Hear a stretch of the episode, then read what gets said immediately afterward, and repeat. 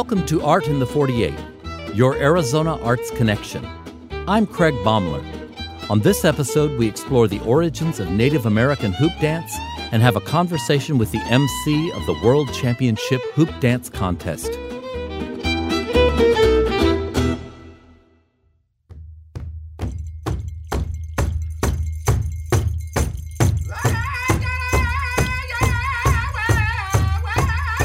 The hoop dancer dances within what encircles him, demonstrating how the people live in motion within the circling spirals of time and space.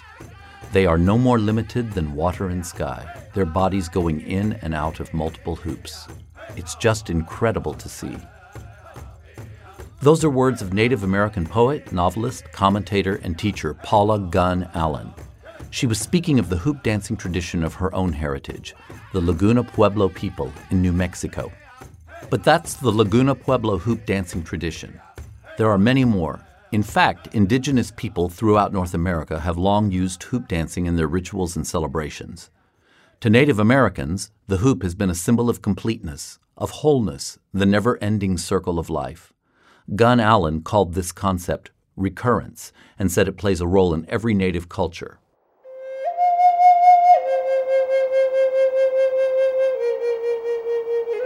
That's certainly why the hoop became an important element of healing ceremonies. In these rituals, tribal holy men and women were thought to be able to see ailments and visions through the circles. Dancing with hoops was a way to restore balance and harmony in the person who was ill, or even in the world around them. Hoop dancing was also a way to celebrate and bless the harvest season. Vanessa Brown, a Navajo Sioux dancer, said, When we dance, we experience the rhythms of nature, like our heartbeats like seasons, like gestation periods. These healing ceremonies are sacred, and their rituals are rooted in traditions known only to the members of a specific tribe. In much the same way, the origin stories of hoop dancing are unclear to outsiders as they vary from tribe to tribe. One story from the Southwest says that cliff dwellers used the hoops to teach dexterity to their children.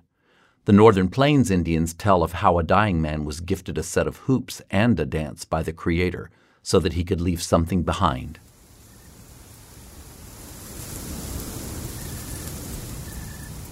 The most widely known origin story comes from the Anishinaabe people of the Great Lakes region, who tell of a Manitou, a spirit who was born to human parents. The boy showed little interest in running and playing, hunting and socializing, the things the other boys were doing. He only wanted to watch animals to study their ways and their movements. His father shunned him because of his strangeness, and he became known as Pukawiss, the unwanted. Pukawiss felt that animals had much to teach his people if they could only be understood. He came to believe it was wrong to take an animal's life, so he began to interpret animals for his tribe through dance. Hopping like a rabbit, running like a fox, spinning like an eagle, his dance was much admired by his people and those of neighboring villages. But simply imitating the animal world wasn't enough. Pukawiss wanted to demonstrate the relationship between the animals and humans, to teach his people important values like loyalty and friendship. Through movements of the hoop, Pukawiss told stories of the coyote and the butterfly, the eagle and the snake, that circle of life, constantly reminding them that all things are connected. The story of Pukawiss and his hoop dance is only one origin tale. There are others as widespread and varied as the tribes who tell them. One of the tribes is the Jemez Pueblo people of northern New Mexico, and it was a member of that community who gave Native American hoop dancing yet another origin, and in the process brought it to international attention.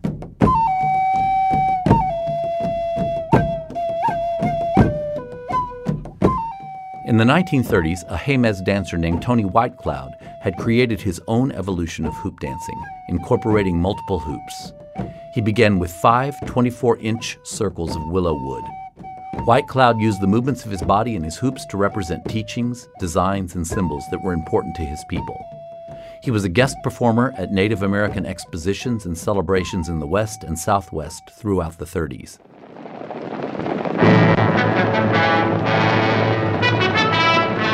In 1942, White Cloud appeared in the Western movie Valley of the Sun.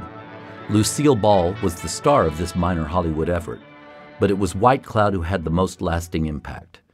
His cameo role expanded his acclaim beyond Native American audiences and brought awareness of hoop dancing to the world. Today, Tony White Cloud is known as the founder of modern hoop dance.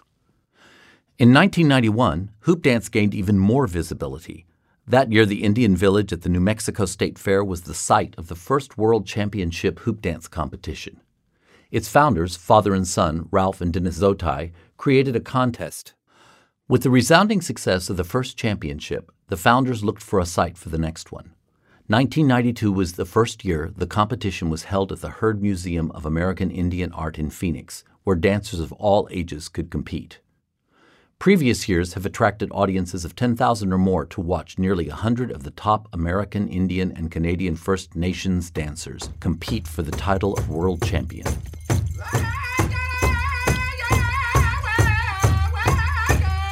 Hoop dancing today has evolved from the sacred healing ceremonies of its past into an artistic expression that is a celebration of indigenous North American culture. Dancers wear brilliantly colored regalia and ornaments based on their culture's traditions. The intricate footwork and movements, although rooted in tradition, are more individualized. But always, despite every innovation, there is a link to centuries of tradition and generation after generation of practice. Always, as Paula Gunn Allen said of hoop dancing, there is recurrence.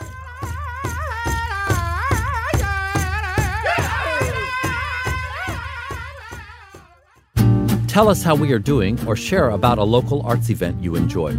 Follow us on Facebook or Instagram at Arizona PBS. We may give you a shout out here on Art in the 48, your Arizona Arts Connection.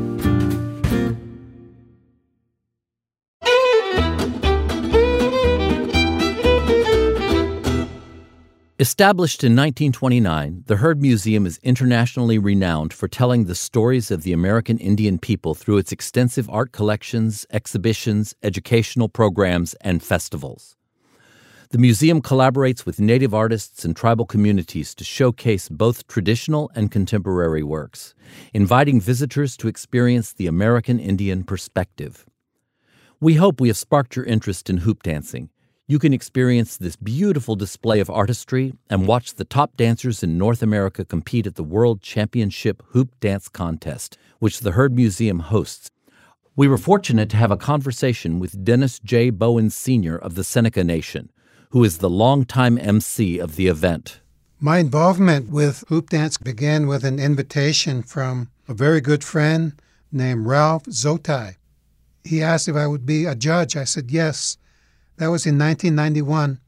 The next year, 1992, the Heard Museum and the Hoop Dance Committee that Ralph was with asked me if I would be the MC. The arena director is the boss. The MC will add the fill in information to make it interesting, and all the while keeping your eyes on the arena director. So it's a teamwork that has to fit together to make a real smooth contest presentation.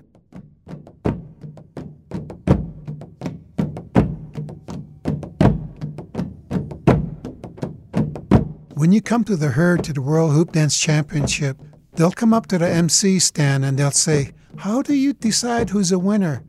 And so here's the criteria you've got five categories. One is precision, the second category is timing and rhythm. The third category, 30 some years ago, that category was called showmanship, but with a lot of respect to gender equity. And we have some champion women hoop dancers we call it show personship. this is the dancer that adds great energy, like they add the showbiz part to their hoop dancing. The fourth category is creativeness and originality. These dancers, some of them will create brand new moves and hoop designs. The fifth category is the speed. You can gain points by being creative with the speed of your performance. There's a whole world of traditional teachings that's called the medicine way, the medicine wheel teachings.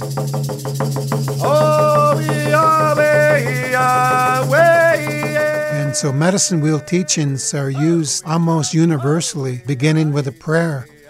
And after the prayer, we call in the dancers We're told that these dancers, when they dress, from their moccasins to how they prepare the feathers in their hair, from head to toe, it all has meaning. It has representation of something that's spiritual.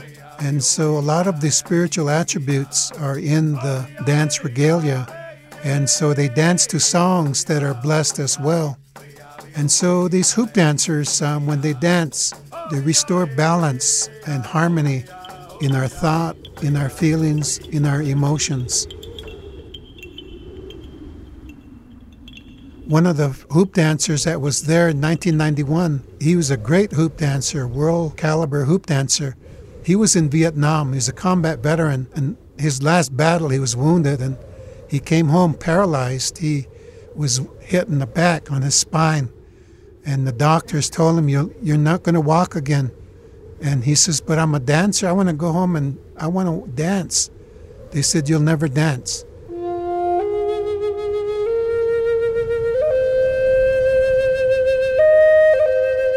And so he came home and he went to the powwows and he had ceremonies, and it was the dancing that he prayed for.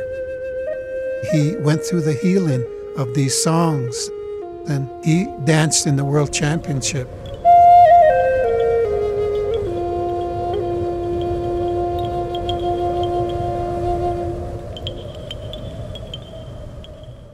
The eagle feather, yes, they have a lot of meaning. And so you pick it up off the ground in a special way. It can represent many things. It represents prayer. It also represents a time of healing when a lot of these ceremonies are done with the fire. We're around that fire and we offer to that fire to take our prayers up there. And the eagle feather represents prayers in that way. The eagle feather is also used to honor people like when a veteran comes back from military service, they'll be given an eagle feather.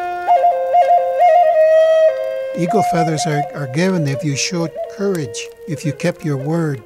If someone who's a firefighter, a police officer, an EMT, a regular community member, if they showed courage to save someone's life or to help someone when they needed help, we will honor them for their courage and for their compassion so when you see that eagle feather pickup, they have songs that go with it. And so that's some of the protocol that we keep doing. And it's good for children, the young people, to see that there's a reason and there's a proper way.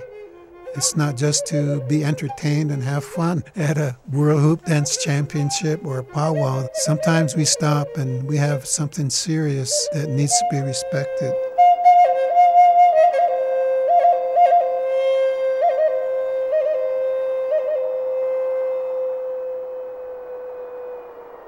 Thanks to Dennis J. Bowen Sr. for taking time to speak with us. Special thanks to the Seneca Nation Media and Communications Center for recording this interview. Also, thanks to our friends at the Heard Museum, Todd Vigil and Dan Haggerty, for connecting us with Dennis. If you are interested in learning more about the World Championship Hoop Dance Contest, visit heard.org. The Art in the 48 podcast is a production of Arizona PBS. I'm Craig Baumler. Please join us next time for Art in the 48, your Arizona Arts Connection.